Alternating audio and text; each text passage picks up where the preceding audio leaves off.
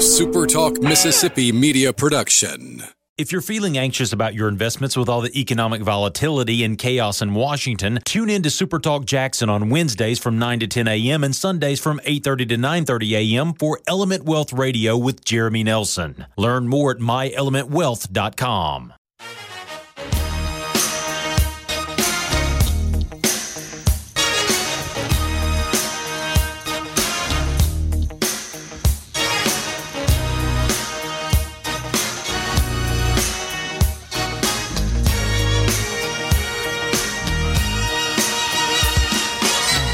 it is not the Gallo Show. It is not the Home Talk USA show with Michael King, the Cajun contractor. It is Sports Sunday on Super Talk Mississippi. I promise you, it is us. Welcome in. Good to be with you. I'm Michael Borky.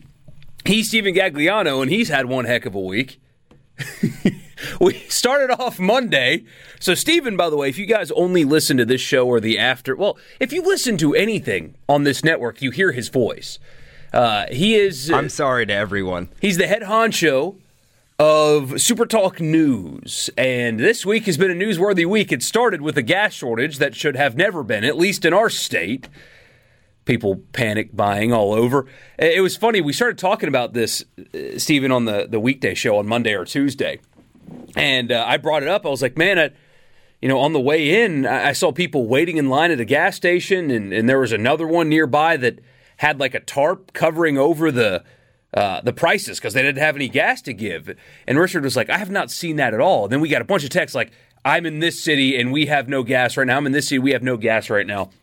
And they've got more problems on the East Coast, like South Carolina especially is dealing with it. North Carolina, like 70% of the gas stations in Charlotte the other day didn't have gas. So, like, they're actually dealing with it. All we had to do was not do anything, and we'd have been fine. But that that didn't really happen, did it? No, it did not. Everyone freaked out, as you would expect, just like everyone did with the toilet paper stuff in 2020. We clearly learned nothing, and I'm sure we'll learn nothing from this experience either. And the next time there's the slightest whiff of, oh no, there may be a little less of this the next time, everyone's going to freak out again and buy all those. Yeah. Which apparently happened with couches. We went to buy a couch yesterday for our new apartment, and we went to a couple places, and they first said, well, the earliest we can get you something is between six and 12 weeks. Finally, we found one where we went in. They said, by the way, everything you see on the floor, we have in stock. So that was good. Six and 12 weeks to get a couch. Yep. So yeah, everybody's panic buying gas and couches. Panic buying couches. yeah, there's nothing more eye opening than uh, looking for furniture. You want to talk about expensive? It's like, wait a minute, hold on. You're telling me a couch is is what? Yeah, that's um You spend a lot of time on it though, so that's one of those things that's worth it, I guess. That's how they get you. It's like, well, you're going to spend, you know, 90% of your time at home sitting on this thing, so you might as well get a good one. Yeah, for sure. And so we had that to start the week. And then Stephen at the end of the week had to cover a medical marijuana bill getting struck down. What a week you've had. Yes. And every every day since they heard the oral arguments at the Supreme Court for that case, as the day moves on, I just keep my fingers crossed. Please don't do it late in the afternoon. Please don't do it late in the afternoon. And they decided to do it late on a Friday afternoon, which was fantastic. A Friday news dump for sure. Maybe they thought no one would notice that it was the biggest thing to happen in the last year or two. Oh, people noticed. people did notice. Um, Anytime I have to break into y'all's show to talk news and interrupt sports, that's how you know it's a big deal. yeah, for sure. Uh, I made the mistake wearing blue, by the way. It looks like I'm in front of a green screen. Like my head, if if this shirt did not have the logo on it, it looked like my head and arms were just kind of floating somewhere. Didn't really think uh, didn't really think that through. We're not going to talk about uh, Mississippi Supreme Court or medical marijuana or anything like that today. We've got a lot of sports to get to, uh, but I will say that it, it should go without saying. But you know how some people are anymore. Um, the views and opinions expressed by people that are not me uh, are not necessarily the views or opinions that I share. Let's talk sports.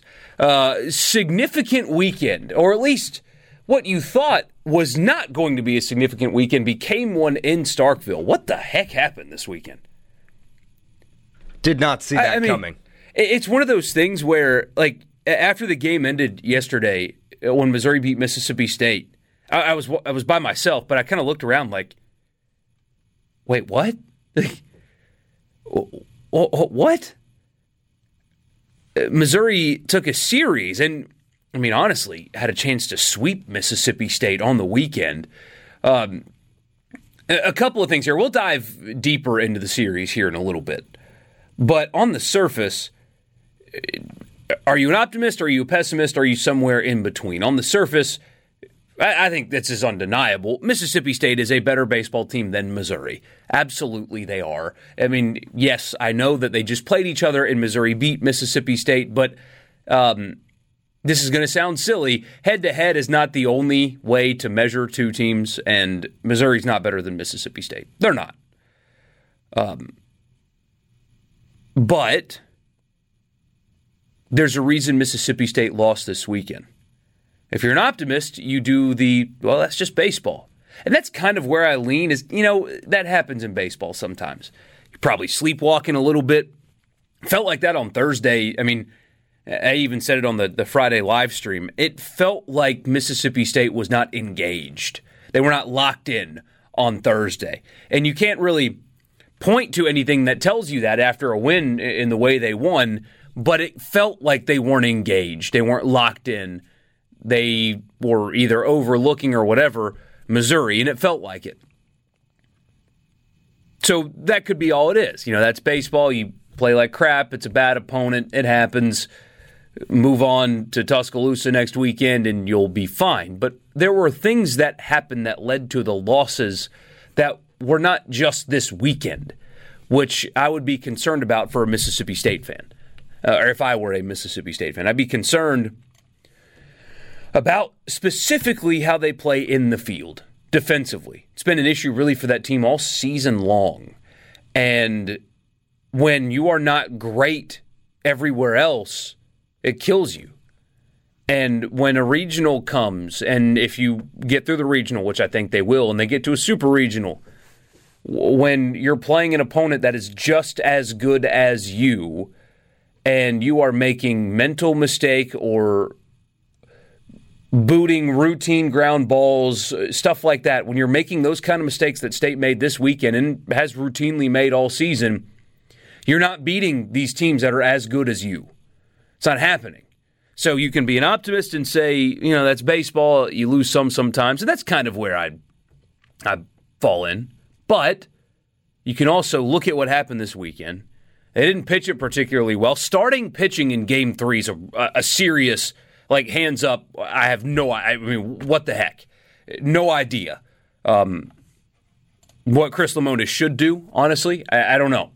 A lot of people are calling for Sarantola. I mean, he pitched yesterday, but it was too late. But what led to this series loss is kind of something that's been there.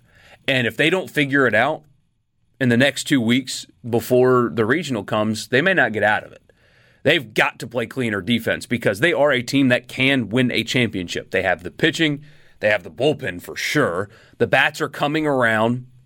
But if they don't play cleaner defense, they're, they're not winning anything. So they've got to pick it up quick. And some stats to back up what your eyes are already telling you. Mississippi State is second in the SEC with 50 errors, only behind Florida with 57. So, yeah, this is a, a real issue. This is not something that popped up this weekend against Yeah. Missouri. This has been a constant issue throughout the season, and you kind of just kept waiting for it to go away at some point, and it hasn't. And you know when you're when you're coming back to beat Missouri on Thursday night, you know that's great. You're not necessarily going to be able to do that in every game in a regional or a super regional. To your point, Right. So just the team needs to shake it off. They just shake it off like Taylor Swift. Isn't that isn't that a song of Taylor Swift's? Yeah, Shake it off. That was a big one. Nailed it. Big T Swift guy over here. Um, we'll get more into that as we move along. Dave and Ripley says that they were uh, fed rat poison, That's got to be it. and um, JP says it's a case of that. That's baseball for Mississippi State this weekend. I'm still optimistic about their hopes for a national championship. I am too. I mean, I think that they can still do. They can beat anybody. They can absolutely, but they got to play cleaner defense. You can't play like that and beat anybody uh, of value. Um, probably a, a case of the overlooks as well. Missouri roll. I mean, Missouri's bad, man. They're they're still. I still think they're bad. They're bad. Very bad. Yeah, one weekend doesn't make an entire season for no. Missouri. I'm sure it does for Missouri for the players and say, hey, we beat Mississippi State, but yeah, they're still a bad baseball team. That shortstop, uh, he played at Colin, I think. Uh, he was a player. He's really good. Um, but no, that that's a, a team that Mississippi State has no business to losing at home. But sometimes you just do that in baseball. It's a, a funky sport like that. They need to get sharper though, or else something similar is going to happen here in three weeks. No time to hit the panic button yet, but the regional hopes are at least hosting a super regional, I should say, their national seed hopes. What's next there? We'll discuss that as we move along this morning. 601 879 4395 is the text line. We'll be right back. A look at the RPI because now with this series loss to Missouri. I mean, we, going into the weekend, we thought Mississippi State was a lock for a national seed, and at the time they were, and we also took the liberty of assuming that they were going to take care of business this weekend. Um, they did not, and they have since dropped. So, not too terribly far, but they have gone from number two entering in the weekend. They were second in the RPI. Now they're eighth. Now they're on the fringe of being a national seed. And this coming weekend, this three game set with Alabama now is pretty critical. They're going to host, of course they are. But if they want to be a national seed, they've got to go win this series. They have to. Because if they lose another series to a lesser opponent like this, that's it. They are going to play themselves out of a national seed if they don't take care of business this coming weekend. The RPI, as it sits right now, Arkansas still at number one. Fairfield will not be hosting anything with a strength of schedule of 130. Fairfield is second in the RPI. Maybe need to rework that uh, algorithm a little bit. I was going to say, how do they end up at two if their strength of schedule is that bad? It's a weird year. They're 32 and 1. That's why. They're 16 and 1 in quad 4 wins. So really building up. they have not played a single wins. quadrant 1 opponent. Not a single one. Arkansas has played 26 of them. But that's why they're not hosting. I mean, it's it's an anomaly that has been born out of a lot of wins and no non-conference games and stuff like that. Texas is 3, Vanderbilt 4, Arizona 5, TCU 6, Tennessee who had a dramatic walk-off win yesterday over Arkansas is at 7, State now down to 8. Texas Tech right behind them at nine. So if you're Mississippi State, you're watching closely Texas Tech, East Carolina, maybe Notre Dame uh, to come up and steal your national seed. South Carolina's at 11. They got an important series win this weekend. They're battling back to potentially be a host. That RPI is really carrying them because I don't think they belong as a regional host, but their RPI is what their RPI is. Notre Dame at 12, Ole Miss 13. I think it's really simple for Ole Miss at this point. Even if you lose today, go get two next weekend, and you're hosting. I think even just winning one game against Vanderbilt, if they were to go three and six over the last two weekends, that's 17 SEC wins.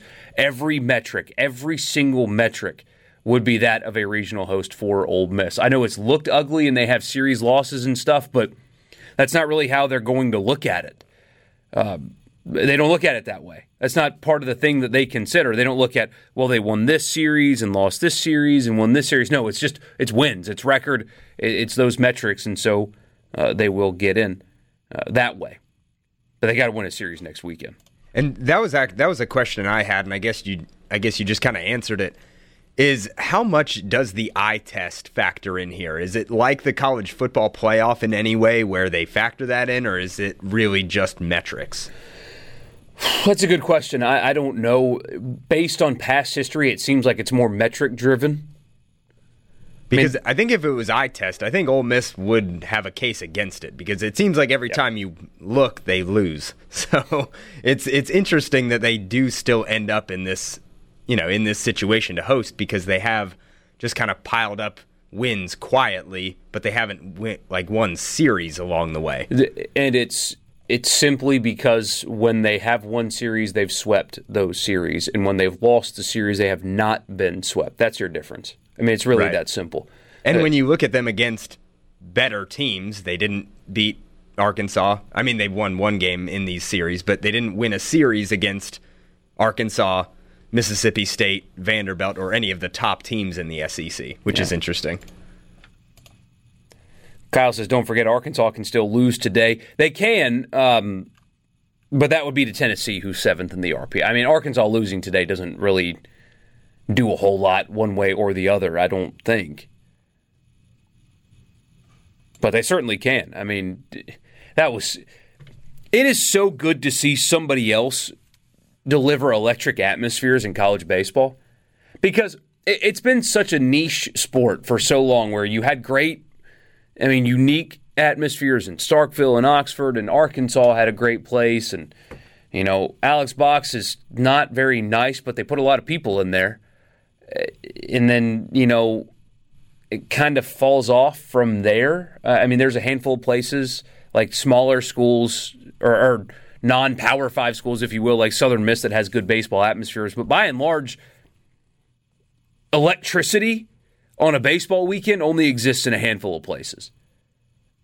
Tennessee delivered that yesterday. It's been a long time since they had people paying attention. And it, it feels like media people and stuff are starting to pay attention. People that cover baseball on the major league level, on the national level, or just sports people in general with big platforms are starting to notice like, hey, college baseball is kind of fun. And Tennessee fans decided, hey, you know, our team's pretty good. We're going to have some fun. And they were into it yesterday. So that was good to see. That was really good to see. More college baseball stadiums need fans in the outfield. That walk-off home run for Tennessee yesterday, yeah, as it goes over the fence, there. it's weird that it, yeah, it's just into nothingness out there. But yeah. I did have I had a Tennessee fan tell me that uh, what they do in left field is the best thing in college baseball. It's like, hey, hold on now. You guys are very new at this. And one line of people who get to park their cars right behind the outfield fence, that's not anything. Like, hold on. Maybe watch games elsewhere. I love that about people. Like, they go to their team's games and they think, oh, it does not get better than this. Oh, oh, it, oh, it can. Like, congrats, guys, but easy now. Easy now. But anyway, so that's what I mean. That's what Mississippi State has to deal with, though. I mean, that this has dropped their RPI seven spots, no six spots. Eight minus two is six. Uh, it's dropped their RPI six spots, and now they're teetering on the edge of being a national seed. This weekend is important now. Never thought that it would be like this, truly. Uh, but that's what happens when you play bad baseball and I mean, they even said it after the game yesterday. We just played bad. Uh, just had a bad weekend, an off weekend. You can't have two in a row, or else you're going to be on the road at a super somewhere. It's really kind of what it comes down to. To Mississippi State's credit, down eight nothing yesterday, I still thought they were going to win. They it, cut it to eight to four, yeah. and then at that point, you figure, okay, they're back on track. But you know, Missouri was able to just they got it to scoring. a two-run game That's too, right. right? There for what was it? I think it was 12-10. It was either 10-8 or 12-10. I should remember that. There's just so much scoring, but yeah, the, once they cut it to four, so Missouri hit that grand slam to go up eight to nothing, and then State immediately cut it down to four. I thought, all right, they're winning, like they're they're going to win. But Missouri somehow just kept pounding back. I, I mean, it doesn't make any sense at all. But baseball sometimes. Just does not make any sense at all. So, very, very important games in Tuscaloosa upcoming this weekend for the Bulldogs. For sure. On the other side, Ole Miss uh, split a pair with Vanderbilt. They looked dramatically different, and Ole Miss's Achilles heel was kind of exposed yesterday. So it's a team that I think can hit with anybody. Yesterday, notwithstanding, because Jack Leiter was on, and when he's on, uh, apparently you can't touch him. Even a great offense like Ole Miss cannot touch a guy as good as him when he's on the way he was yesterday. But Doug Nikhazy was excellent. Ole Miss wins. The problem is he's their only reliable starter left without Gunnar Hoglund. And I don't know, and we'll get to this more. Up against a hard break here in a second, so we'll get to this more after the break. But yesterday kind of exposed the issue with this team and why I don't think they're going to win a regional or, or go any further, really, um, because of what you saw yesterday. After Doug Nikhazy, now that Hoglund's out, Diamond's got good stuff at times. The potential, the ceiling is as high as any pitcher you've ever seen, but he's not there yet. And when you're rolling a guy like him out there in a winner's bracket in game two of a regional, it's not there yet. That's Ole Miss's problem. It's not winning one game because Doug Nikhazy can do it. It's after him. After Nikhazy and Broadway, what do you have on the mound? And doesn't look like a whole lot. So, still an opportunity today. They got the ever important one win this weekend, and they can go to Athens seeking two. And if they get two next weekend, they're hosting, regardless of the outcome today. But the exposure of the issue was apparent yesterday. We'll get into that more as well as we move along this morning. 601 879 4395 is the text line. Glad you guys are with me this morning. Um, not Michael King, Michael Borky, and Stephen Gagliano with you. It's Sports Sunday. We'll be right back. So Mississippi State lost a series to Missouri. Ole Miss has Game Three coming up at two o'clock this afternoon. I think that's a, a TV thing. I think it's on ESPNU or something. Uh, so you're only having to suffer through Richard Cross for one day out of three, which is a nice break for you. Congratulations. Um, but I do think it's on TV this afternoon, like the real TV, not the not the streaming part of it, which is why you're getting a little bit of a later start on Sunday. Like we were saying before, uh, Ole Miss is a team just like Mississippi State, although I think State is currently in well, they were in better form entering the weekend anyway obviously. Um, Ole Miss is a team that I think can beat basically anybody, especially when you got Doug Nikhazy on the mound. If you have Doug Nikhazy on the mound, you can beat anybody in the country. Um, he's not getting any love for pitcher of the year. And then the, the awards that were given out in the state, uh, he's not even up there. He might be the best player in the state. And the state fans are going to roll their eyes, whatever. Um, what he has done on a weekly basis in the SEC nobody's doing it better. It, it would either my my picks for that trophy would be him or Landon Sims. And then one of the two pitchers for Southern Miss. I think it would be all pitchers. And it would be Doug Nikhazy, Landon Sims, and give me either one of the, the first two guys for Southern Miss. Because I know Southern Miss fans were upset, and they should have been upset that they didn't get a nomination. I'm not saying that they deserve or don't deserve to win the award. And the Jackson State, I mean, they just went undefeated in their conference. They don't get a nomination? Come on. Um, but Ole Miss's nominees, they got it wrong. It should be one guy. Their best player on that team is Doug Nikhazy. I mean, by a long shot. He is on there. I thought it was Hoglund. It's uh, Nikhazy and Hoglund? Both of them are on there. And Southern Miss doesn't get one. Nope. It's Tanner Tanner Allen, Landon Sims, Kevin Graham, Gunnar Hoglund, and Doug Nikhazy. See, you can you can eliminate those. Nikhazy, the only one for Ole Miss. Although Kevin Graham's got like an on base streak that's like forty seven or something like that. It's crazy, but no, it's Nikhazy, it's Sims, and one of the two Southern Miss guys. Everybody else you can cut and just move on. I feel dumb now, but that's okay. That's all right. Your point still stands that it should be those guys on there. Only. you can yeah, you can eliminate everyone else. And uh, put one of the guys from anybody, pick Jackson State's best hitter and put him on there because they deserve the recognition for the season that they just had.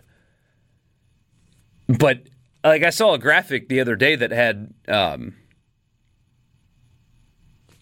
like the the finalists, but not really determined. But just these are the guys that should win SEC Pitcher of the Year, and Nikhazy wasn't on there. You had Marceaux from LSU on there. Uh, you had Kumar Rocker, but look at it's cherry picking some, but look at the conference only metrics. Nikhazy greater than Rocker. Rocker's going to be a top 10 pick. I, I get it. I, I, understand how electric he is. I, I understand. Nikhazy's stuff is not as good as Rocker's stuff. But who's been better? Who just outdueled the other two nights ago? What Doug Nikhazy's doing, and it's always in tight situations like Friday. I mean, he's pitching Friday night. Friday night against what some people think is the best pitcher in the country. And his team lost another series. And here's the number one team in the country coming in on a Friday night, and I'm opposite best pitcher in college baseball. And what did he do? Saturday in Starkville. 13,000 people that hate you with every fiber of their being, and you lost game one. You needed that one desperately, and he shoved a complete game one hitter in front of 13,000 people. Probably more than that, but that's what they listed as attendance. I, it was more than that. Had to have been. That's what that kid does. So Ole Miss can beat anybody they play, especially with him on the mound. They can swing it with anybody in the country, but yesterday underscored the problem with that team. Is after Nikhazy and after Taylor Broadway, what do they have? They have guys with some talent that are incredibly inconsistent at best. Vanderbilt just teed off, just absolutely teed off on Derek Diamond yesterday, like batting practice. And Ole Miss is rolling out an unproven, albeit talented, but unproven and at times inconsistent arm today. And then once McDaniel gets chased, whenever that may be, who does Ole Miss turn to next? I mean, who's next? Is it Austin Miller? He, I mean, you can probably get another inning or two from Broadway today, but after that, what do they have? And that's the issue. That's why this team isn't going to get anywhere. And in fairness, what what makes talking about this team whenever they they end their season, whether it be in a regional or a super regional or something, whenever this team gets eliminated from postseason competition, whatever day that is, you have to include the fact that they lost their best player. I know Tim Elko is still technically on the team, but he can hit maybe once a game, and he can't run because his ACL is literally still torn. And their top 10 pick, Friday Night Ace. You have to factor that in. You have to. However,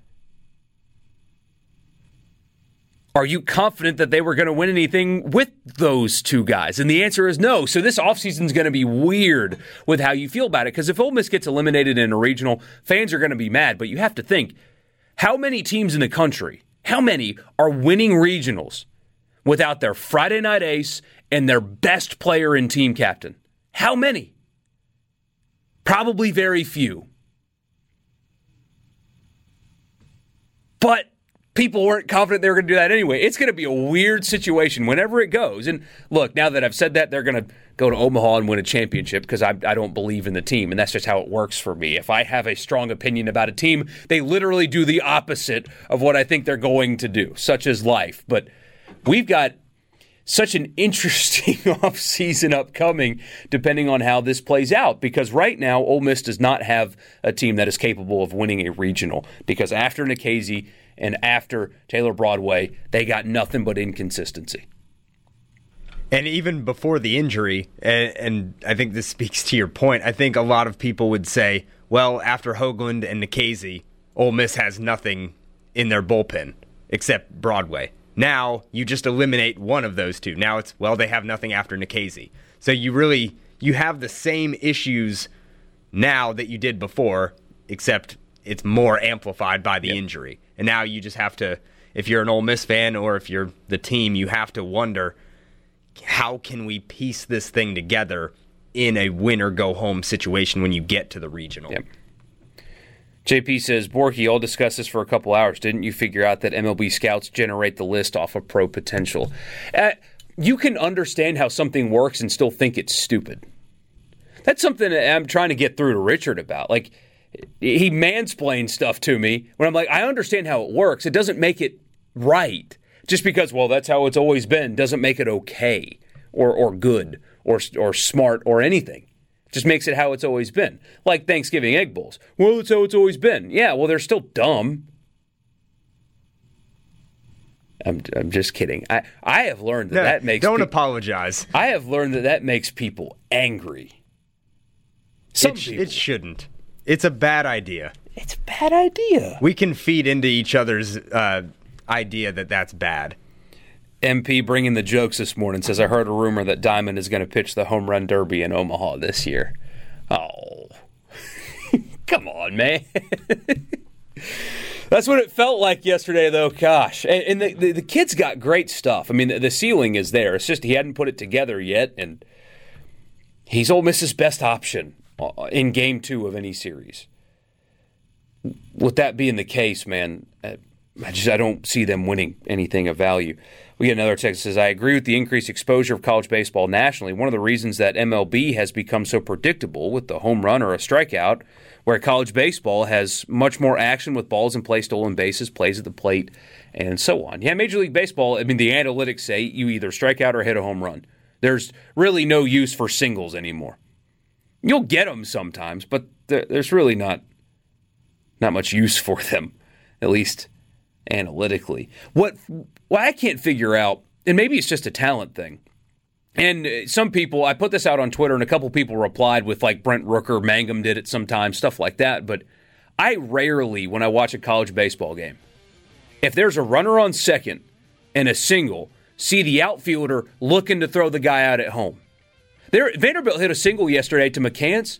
He didn't even. It, it wasn't even in his mind to come up throwing to try to get the guy out at home. He let the ball come to him and just kind of fielded it and, and lazily threw it in. And maybe he just can't do it. And at that point, you just don't even try because you don't want to give up second base. But I rarely in college baseball see guys in the outfield looking to throw a dude out at home on a single when he starts on second. I don't see it. It frustrates me because not every guy on second base is a burner. Like, go throw him out. Aside from that, absolutely. Absolutely. A couple more of your texts and this Egg Bowl thing. Sports Sunday. Chris in Oxford with a touche on me said, Well, to prove your point, you could say it's dumb to have Thanksgiving on Thursday. hey, true. Uh, I mean, I, I can't counter that at all. Touche. He said Abraham Lincoln said it for the last Thursday of every November in 1983. Doesn't mean it's right, but we've been doing it ever since. Yeah. It should be on a Friday. Really, all holidays should be on a Friday because when you try to figure out well, days for off Christmas, and stuff, you know the whole biblical aspect yeah. of it. You know, it's not about Santa Claus. the Bible can bend to bend to Friday. I'd rather have my Friday off. Because on, let, us go reread the Old Testament. see if we can. it is Sunday after all. Oh man, I like that though. Actually, putting them all on Fridays. Putting them all on Friday. Yeah, because when Christmas falls on like a Tuesday, I don't want. Well, that's a bad example. I'll say Wednesday because I don't want Tuesday and Wednesday off. That kind of messes up my entire week. You you probably have the same issue because you have family in South Carolina, so you have to travel. Yeah. Yeah, trying to travel back and forth to have middle of the week off doesn't work. Doesn't work at all. In fact, I've sacrificed some holidays just because the logistics of it don't make any sense. Jeff says Walker Powell and Hunter Stanley. Yeah, th- those are the two guys I'm talking about. Mm, either one. But not having them, that's an issue. John Advance says it's not about getting days off. I Man, know. yes, it is though. it is about getting days off. I mean, aside from Christmas again, because there there is the religious component to that as well as Easter. So I, I'm certainly But that one, understanding. you've always got Good Friday, and You've always got Easter's Good Friday, and. Easter's always on Sunday. um, but yeah, all the other holidays are. I mean, Fourth of July is a significant day, but you should always get the Friday of Fourth of July off, even if it's on a Tuesday.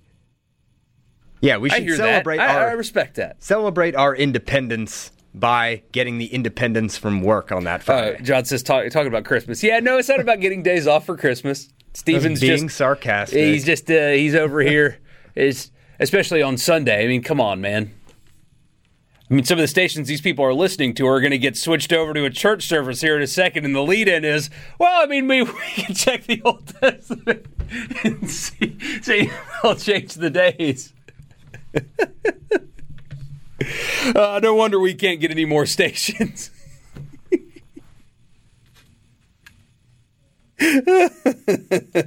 yeah, as I think it happens in the nine o'clock hour. So as we sign off from some of those stations, I will say I'm sorry. I And was then- and being we'll- sarcastic, and I know why Christmas isn't always on Friday. Oh man. JP says you guys just murdered Black Friday. Oh yeah, I mean that's why Thanksgiving will never never move because uh, the uh, the corporations will never let us have Thanksgiving on a Friday. Do you do Black Friday shopping? No, gosh, no. I did it once at like a mall back home. And I bought a lava lamp for six dollars. Nice. And something else useless that I, you know, never probably took out of the box. I think I bought like a DVD or something for like ninety nine cents. It was fun, but a huge waste of time. Yeah, I mean the Unless you're going to like knock someone out for a fifty dollar TV and you know what you're looking for, it's not worth it. No. Especially now that you've got all the stuff online. And it's more so the waking up at 4 a.m., standing outside of a Dillard's or whatever, or a Best Buy. That I can't do. There are very few things that I will actually wait in line for in the technology age where you can probably get it for the same price online. So you've got to make the retail experience not having to push and shove random strangers on your way in the door before the sun comes up. You know what I mean? It's just not for me. I don't. I don't like waiting in line for anything anymore. A- In an ideal world, like even I, w- I don't even wait in beer lines at football games. Like if I go into the um, concourse and there's a big line for a beer, I just go back to my seat. It's just not worth missing what I'm there for to to grab a beer. You know. That's why you sneak some in your shoe or something. Oh man. oh, we've got time. I can tell this story. So uh, in college, um, one of my roommates ended up becoming a good friend. Uh, his name was Robert, and he was much older than us. So we lived in a five bedroom house that was getting passed down uh, within my fraternity, and Robert was a holdover from the other four guys that lived there with him. So they all graduated and moved on. He was 23 and was still technically a sophomore when we moved in. Uh, anyway, so he was a good guy, but he was older than us, and uh, we get we're, we're going to a football game, and we're at the student section gate, and he has nothing on him. Like he didn't sneak anything into the game. He's just having fun. Gets through the gate, and he's first among us in line, and he turns around and goes. Guys, I'm in. I'm in. I got in. They didn't find it. I'm in. I'm in. And he turns around and boom, a cop tackles him. and they give him the full like TSA you had a knife in your luggage pat down and he had nothing on him and they kicked him out anyway. Oh no. Lesson learned then. Yeah, that was uh that was a good time. That was a good time. All right, we'll get back to, to being serious here after the break. Steven wants Christmas to be moved for days off. More on that in the next hour. Hour number two on the Sunday School Truancy Hour, as JP calls it. Welcome into Sports Sunday on Super Talk, Mississippi. In case you guys missed it, Steven wants uh, Christmas to be moved so he can have more days off. Wouldn't If be you're the just worst thing in the world. I had a friend text me and said, uh, Uh, let me read it correctly. He said, "Awful holiday takes. Back off my four day weekend." Wait, I'm trying to give people a four day weekend, aren't I? Well, he's talking about Thanksgiving. Oh, okay. Depend. You, you get the Thursday Yeah. and the Friday. If it's just on Friday, you may not get the Thursday. You know. That's true.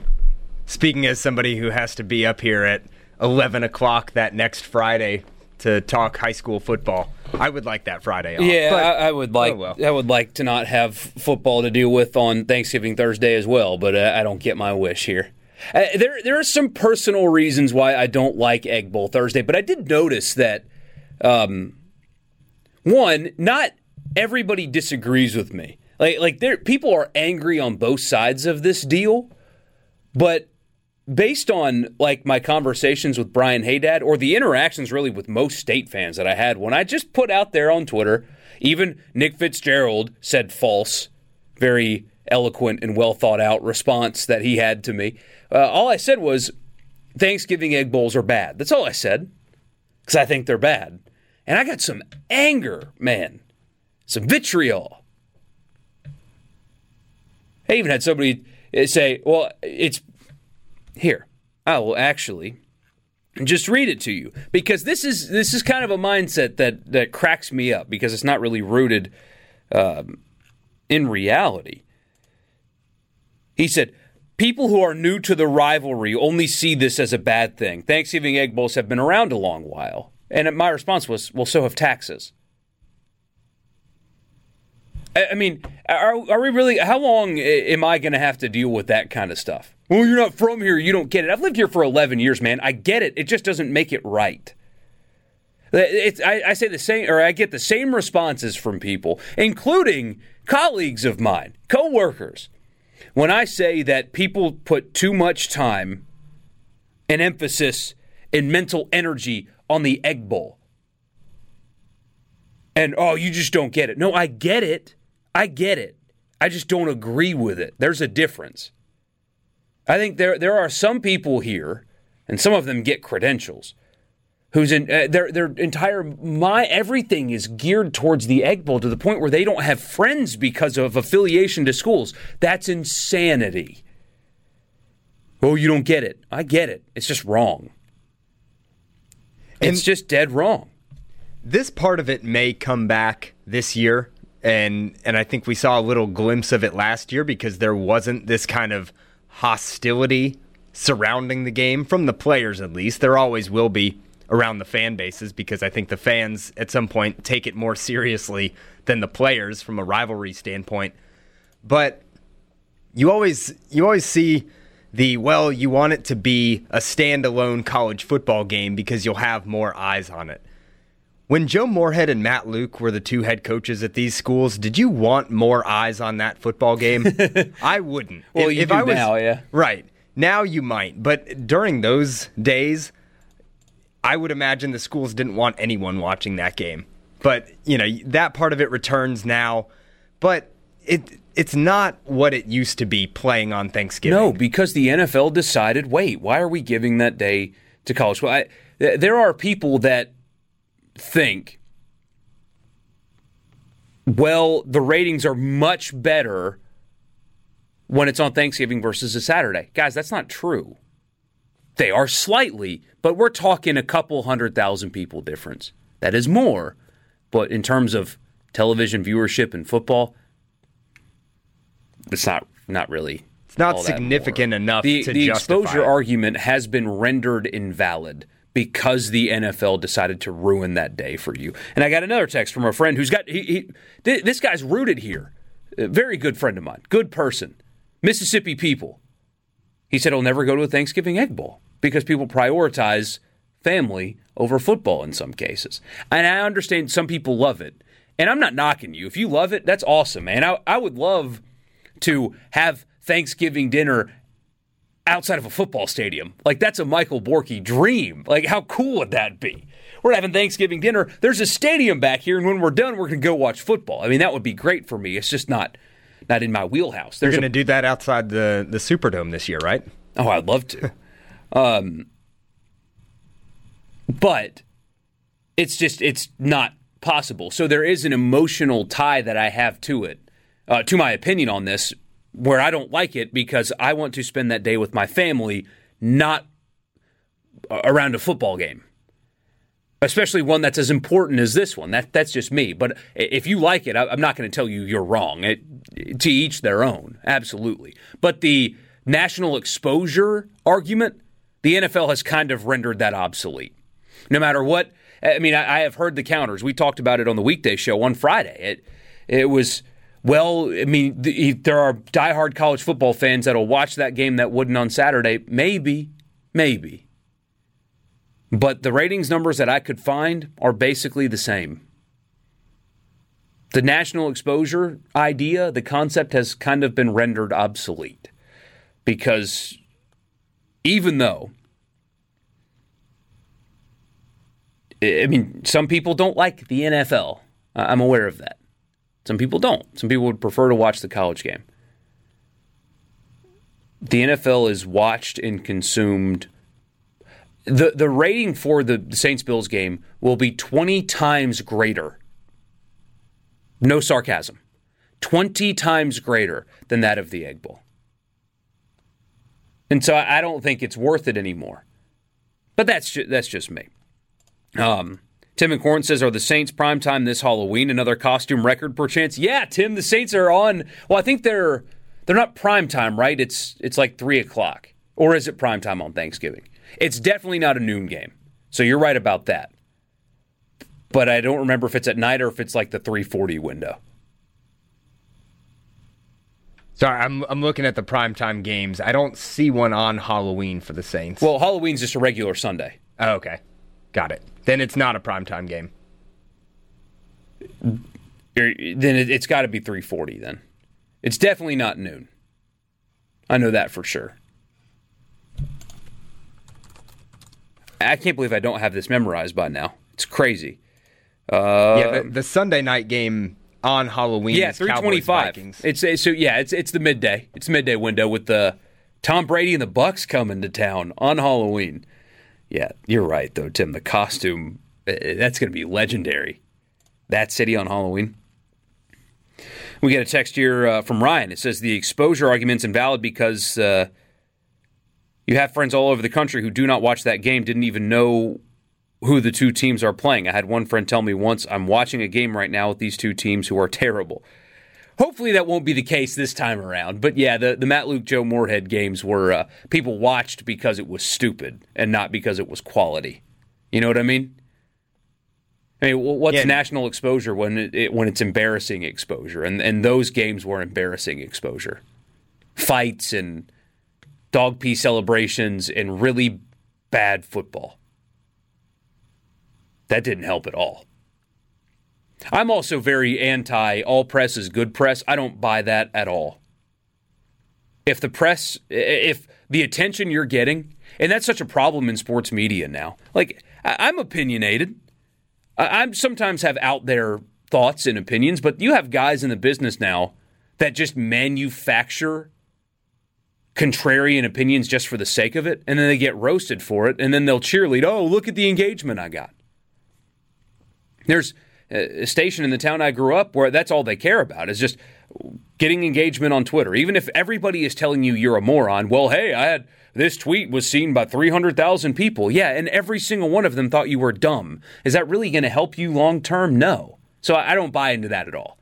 All press is not good press. I didn't expect the pushback that I got on this Sunday morning to be Thanksgiving egg bowls and Christmas moving the day. But here we sit. Ooh, this is an interesting one. Ms. Bob and Pontotoc said, Good morning, guys. I wish the uh, Mississippi State Ole Miss football game was the first conference game of every year. Hmm. Like, well, I was about to use a really terrible example, but I was going to, because it wasn't even correct, but I was going to say like a rivalry game when North Carolina plays South Carolina at like the at uh, the Panther Stadium to open yeah. the season. You could do that. People would hate that. See, I think this is the right answer for a lot of people. I think this is the right answer. He said, Hey, man, I just want an easy excuse to not visit family. I think a lot of people that were upset with me for saying that Thanksgiving egg bowls are bad, really just need a reason to not visit their family on Thanksgiving. I think people are telling on themselves because they'd rather watch football than hang out with their family. I get it. I know some of you guys have in laws you don't like. I hear you. To each their own. David Ripley says, Yeah, but where could you take a nap after you've eaten all that turkey? Hey, I wouldn't be the first guy that fell asleep at a tailgate, maybe for different reasons, but it's been done. Oh, man. 601 879 4395 is the text line. We'll be right back. Keith and JS says fell asleep equals passed out. Yeah, I've, I've seen that before. That happens sometimes. Yeah, I mean, you, you know how it is. People get just a little bit too excited. I, I remember uh, one day before a football game when I was in college, and uh, we were in or at one of my buddies' tailgates, and it's like nine in the morning, like eight forty-five, nine in the morning. Like I've got a beer in my hand, but I'm not really drinking it. Like everybody's just kind of sitting around. The crowds haven't uh, come in yet or anything like that. It's very low key. Like there's almost like this fog in the air, kind of chilly. You know, everybody's just sitting, hanging out. And this sweet old lady, I mean, just like hobbles over to us with a, a container of what are gummy bears, right? Just and one of our friends uh, reaches his hand and grabs a handful and just throws them in his mouth because he thought that they were just gummy bears. They had been soaking in Everclear for seven days. And he shoved the whole handful. And this lady just hobbles away, just laughing at him. Oh man! So it, you know it, it, can happen to the best of us, I guess. What time was kickoff that day? It was like six o'clock. Oh no! I'm assuming he didn't make it to the game. you got to start with mimosas for those kind of kickoffs if you get out there that early. Something like that. Bloody Marys, mimosas, somewhere in that realm. Mm-hmm. JP says it should be a Sunday night game like Pittsburgh was in 2010, talking about the Saints uh, on Halloween. He said they were dressed in prison jumpsuits with Vic and Roethlisberger on the back. Didn't somebody uh, get kicked out of the draft for holding a Big Ben for prison sign behind the set of ESPN? They Something did. like that, right? Yep. You had to know that was going to happen when the draft's in Cleveland. Yeah, I mean, he kind of earned that one, though. Jeff is asking, I know some people don't care for Clay Travis, but did you listen to his interview with the LA police officer who sent an open letter to LeBron? No, I, I, I have not heard that. I did see the open letter, though. Um, do I feel like getting into that today, Stephen? that is a personal choice. Your name's on the show. Yeah, quick. So, just a quick thought here. Um, I don't. Let me let me start over. I think we as a society care too much about what famous people think about nuanced topics that they are not adequately prepared to talk about. Sports media encourages athletes. Uh, you have entertainment media encouraging celebrities and so on. So many people are encouraged to give opinions on things that they don't know anything about. And that includes me. I mean, if you ask me my nuanced political take on Joe Biden's recent policy on whatever the heck, I don't I mean, I wouldn't be able to give you an intelligent answer. If you guys want me to sit here and break down the uh, the situation in Israel right now, it would probably lack a lot of context and information because that's not something that I have any real knowledge about. It would be foolish. But luckily, you guys are able to distinguish the difference between me talking sports and me talking about the conflict in Israel. Although the images of the Iron Dome are pretty awesome. Sorry for giving an opinion on that. But it's crazy that they have that technology. Anyway. I don't know how it, it gets fixed, but just because somebody played a great role in a movie does not mean we should listen to them about anything at all. We put too much stock into the opinions and thoughts of people who are famous for something that is other than the important issue they're discussing. That is a blanket statement that includes people of all abilities, skill levels, jobs, races, sexes, and so on and so on. We care too much about what people think when they really have no knowledge of what they are discussing. Is that fair? I think that's fair. Yeah, that's a good, like you said, a blanket statement for all. Because it applies to everyone, Yep. myself included. So, anyway, back to the fun stuff. Because LeBron and open letters and all, hey, uh, although we're going to get the playoffs here soon, right? The final games are today, right? Isn't this the last day of the NBA regular season? You've got like eight games going on at once, all of which have some kind of postseason implication on them. I think so. Yes, I, I know that it's. day? I know that it's getting there. I knew that there wasn't enough NBA interest in the state for me to break down every single playoff scenario last night, but I do know that it's getting close, and there is a potential for that play-in tournament to have the Lakers in it, the Warriors, the Mavericks. So you could have some actual interest in that seven versus eight, eight versus nine tournament. Yeah. Oh, I'm in. I'm, I'm locked in. I know some people won't be. Uh, Dave says we can just not watch their movies and games, uh, pure and simple. Yeah, I, you and I differ. I, I don't care about somebody's political views. If I enjoy the product they produce, whether it be music, movies, sports, whatever, I'll still consume it. Um, it's just different now, though. I mean, they're they're pushed to to have a side. They're encouraged to do it. In fact, they're told if they don't pick a side, they're actually picking a side, and it's the worst one. It's kind of insane. But like, I know the state of Mississippi. A lot of people around here probably love Bruce Springsteen, right? That guy's political, you know. I mean, I think he's overrated personally, not because of his views. I, I think Bruce Springsteen has a couple of songs that are just awesome, but this music legend, I don't think the catalog supports that. I mean, that's just me. I know one person listening this morning who probably just got upset with you. That I mean, again, I like I like his some of his music. I, I like it, but like people people should look at Bob Seger the way they look at Bruce Springsteen. Seger's catalog is deeper and better than Springsteen's to me. I mean, that, that's just me, and the voice is better. And I I, I, don't, I don't know. Maybe that's controversial. Um, give me Seger over Springsteen all day long. But anyway, this isn't fun. Let's turn the page. All right. Um, really cool ending to the uh, Mississippi State women's golf story, by the way. We talked about it on Friday some, so forgive the repetition in case uh, you were listening to the show at that given time. But you guys probably have heard, you know the story by now, uh, where the Baton Rouge Regional for the NCAA Women's Golf Championships was canceled, basically, without hitting a shot uh, because of cowardice by the NCAA. Uh, they claimed that while the course was wet, it was. That's undeniable. They had a bunch of rain, but they had two days without it and did not hit a shot in those two days. The uh, guy that was speaking on behalf of the NCAA said the course was playable, but not at a championship level.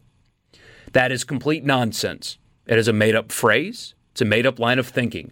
The PGA Tour, the PGA Tour, you know, the multi million dollar golf tour is playing on a wet course today with preferred lies and bad weather. They've had it all week long. They've had to do this all week, but that's what you do. There's a little thing called a rule book that tells you what to do on a wet golf course with even standing water in spots. Tell you what to do. The tour's doing it today.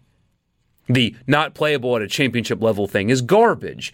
And Mississippi State got, for lack of a better term, forgive me on a Sunday, they got screwed over by it. Ole Miss got to move on. They picked the top six seeded teams out of the 17 that were there and moved them on to the next round, again, without hitting a shot.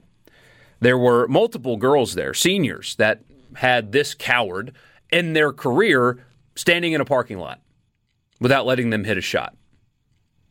That's the thing. And, and the argument was made to, to me during the week on the weekday show that, well, they probably weren't going to win anyway, so who cares? Uh, that, that's a joke. Um, you should always go out on your own terms.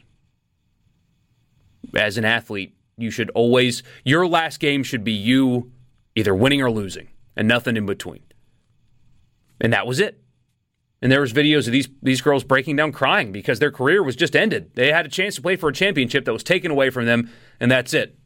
By some guy who walked down some steps, didn't even you know Yep. take any questions, have a conversation with them first.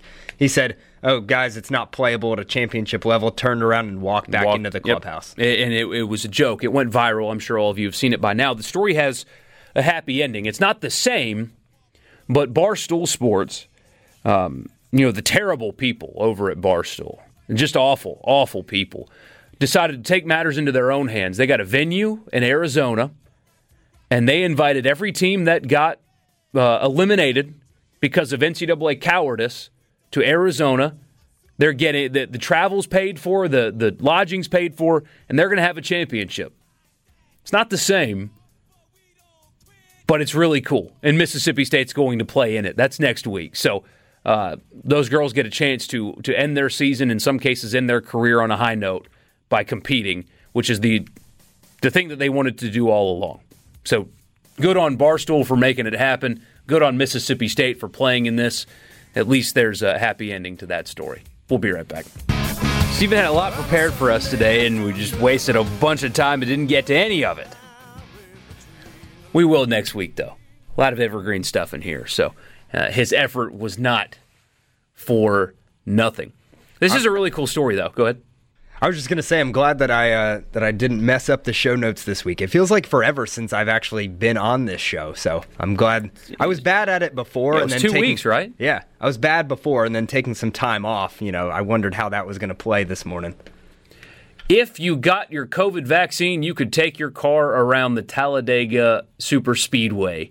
Now, the only caveat is they wouldn't let you go above 80 because they didn't, they didn't want a bunch of minivans out there doing 120 and not being able to come out of the bank correctly and flipping and people dying. So they capped your speed. They wouldn't let you go over that. However, if you got your vaccine were able to prove to them that you got your vaccine, you could go around Dega. You could also get your shot at the speedway. I think it was being used as like a mass vaccination site, so you could you know get it right in the arm and then go straight out onto the track. So I've actually, if you can believe it, um, I've actually kind of been on team. They should incentivize getting them with some kind of compensation. Like if if people want it, then then encourage them somehow. You know, whether it be, for example, it was reported that the Saints were not going to let anybody in unless they could prove they were vaccinated. The team has uh, refuted that. They th- that report was straight up wrong. However, if you really want to be about it, say, hey, we'll give you 50 bucks off your season tickets. Go get it. That's the right way to do it.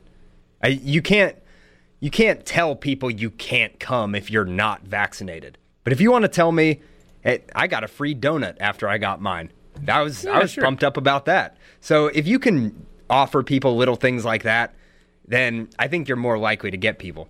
Heck, they have a lottery in Ohio. They're offering people you could win a million dollars if you get vaccinated.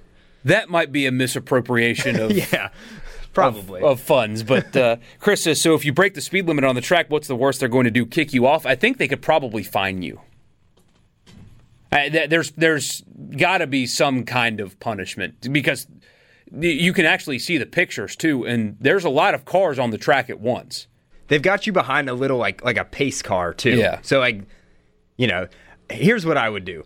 I would kind of slack a little bit and let some space build up between me and the car in front of me. Then you can probably get up to about 85 or 90 and then you can slow down before anybody catches you. Yeah. Somebody says I'd get black flagged. hey, I, I mean, I, I am not going to go into the you should get it, you shouldn't get it thing. That's just not my role here. I'm not going to do that. Uh, but little things like this, I, I think, are fine.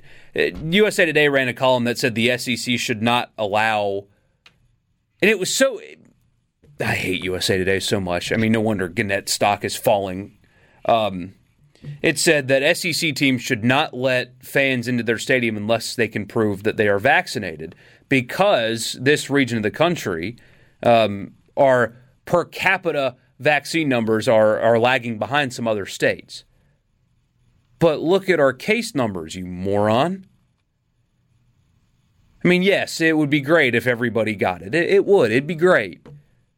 But banning people from a stadium if they if they're not vaccinated against a virus that has a case number count in this state that is incredibly low in shrinking is really stupid. There's a way you can get people to get it without doing that. Giving them a chance to drive at Talladega, knocking some money off their season tickets. Just hell, just running PSAs. I mean, if you if Alabama was having a, a problem getting vaccinated, hey, we'll have the meet Nick Saban day if you get it. If you get it, you can come meet Nick Saban like we used two years ago. People will get it. Just run PSAs. Hey, this is Coach Saban from Alabama. And, all right, you hear me? You go get vaccinated now, all right? Because we want to fill up Bryant Denny this year, all right? And people go get it. That's all you have to do. But using the you can't go to games unless you have it thing, uh, that, that's just not, that's going to turn pe- more people away than you think. Maybe I'm off base. I don't know. I don't think so. I, I, I think that's I think that is the mindset, and I don't think You should encourage instead of threat. right. And that that's a that's a big issue that we have, you know, across a lot of things in society. It's I'm not going to have a reasonable conversation with you. I'm going to get angry and tell you why you're wrong. That never leads to a productive debate. So you can't have it that way. You can't tell people what to do and what not to do. You can you can suggest it and offer, "Hey, this is what we're willing to do for you if you do this," and then people have their choice to either do it or not do it. Yeah. It's almost as if common sense should be the uh, should be what leads the way, but it doesn't. when is the get your vaccine to get a free trash bag of gasoline promo? yeah, I mean seriously, guys, are are, are we going to be this stupid about the gasoline thing? You don't fill up gasoline in a trash bag. You fill up gasoline in two trash bags in case the first one breaks, okay? Obviously. I mean, come on. The best was somebody was trying to do it in one of those laundry hampers with holes in the side of it. That and then th- there were people that had like Tupperware. They had she had like a dozen little Tupperware containers. She was putting gas in. And my next question should have been, so what are you going to do with it? When you get it home, what are you going to do with it? Because if you keep that in your garage, that well, it's going to eat through the Tupperware. But in case it didn't, how are you going to get that in your car? You waterfall it like you're taking a sip of someone else's bottle of water.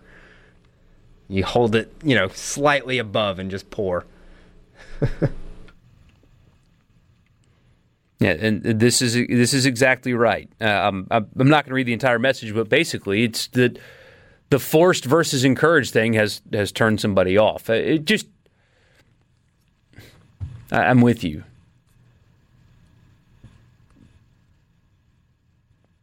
But that's common sense, I think.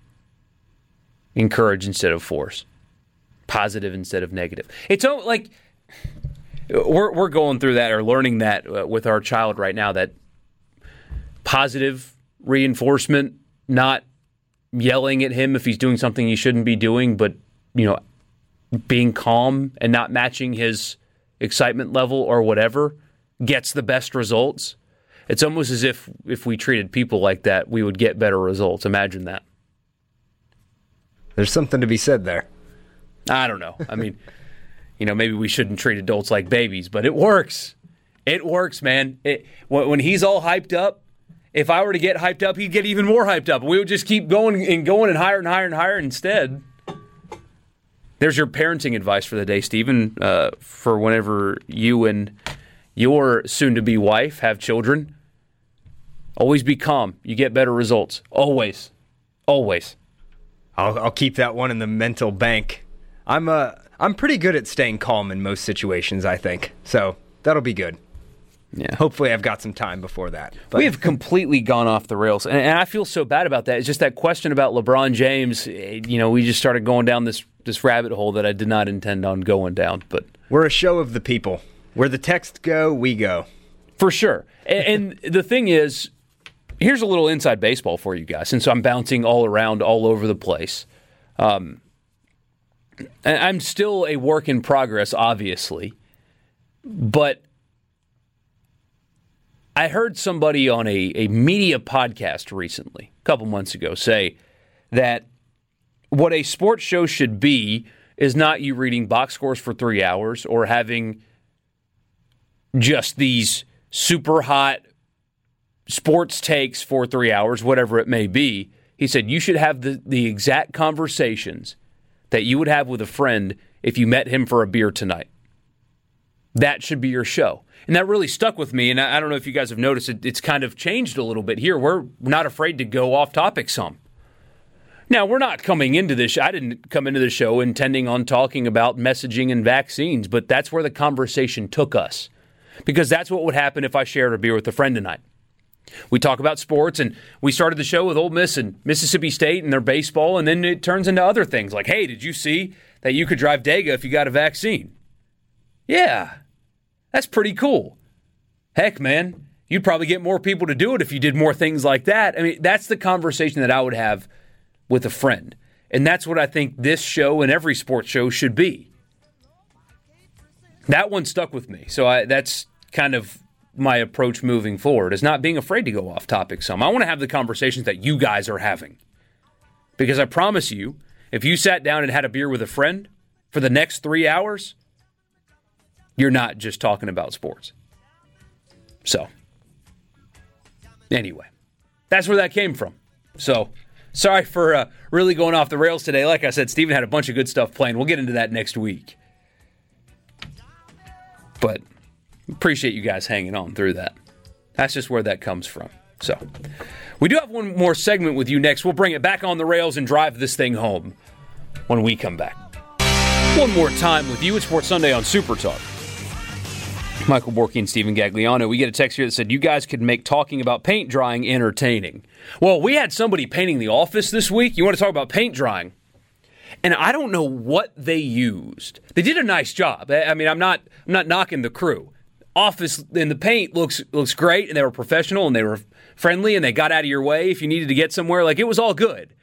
But they used something.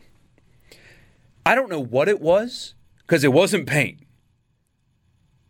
Stephen thinks that it was to get like a certain wall of like kind of wallpaper type stuff to get that off so they could paint, like some kind of agent to remove this basically wallpaper. Whatever it was, it smelt so bad that when I went to bed Thursday night, I could still smell it. Like it was stuck inside of my nose somehow. Like I could still smell whatever they were using as I laid down to go to sleep. Yeah, it was, horrible. strong. It was like a strong paint thinner smell that no matter how many doors you closed, no matter how far away you got from it, that smell stuck with you. That was rough. And like I'd walk by and they'd smile at me because they were nice people, and I'd be like, "What are you smiling about, man? Like, why do you not?" And in in the era of COVID, like you could wear a mask and people wouldn't even question you. Like, how do you not have something over your face using that? It was awful. So I would yeah, have had like your- a full gas mask on if I was working Yeah. that closely to it. And like like I said, I was down the hall and I could still smell it. If I was the one applying it to the wall, I don't know how they were doing that and not passing out. So there's your paint dry story of the day. JP says stuff happens. I like what Gag said, and it's true. You guys bring it to the people. You interact with us via the text lines. And most importantly, I could crack a beer and sip it. Heck yeah. That's what I'm talking about. I think you guys should drive the conversation. I mean, if my whole thing with shows, and with all due respect to you guys, I appreciate you. My my end goal is not doing a show on Sunday. I want something greater than this. I hope that's not a slight. You guys understand. I don't take it personally. Drive time on weekdays is the goal. um, but I, I can't preach the whole having the conversations that you guys are having and not include you in the conversation. If you're taking the time out of your day to send a message to us and interact with us, well, I want you to be a part of it and hear it and engage. So, yeah, I'm gonna, if you send a message that's not being flippant, I'll read it. And sometimes I'll have to edit it some, but that's okay. I like the idea of cracking a beer at 8 a.m. on a Sunday morning, too. there was a 19 year old version of me that would do that. I couldn't even do that. Like the last Saints game I went to, like we did this show live. Remember, I was in an Airbnb in the Garden District. That's right. And I went back and listened to the show, and you hear all the guys I'm with cracking beers. you hear the, the tabs popping in the background while I'm doing this show on a Sunday morning. I'm sure the people loved that.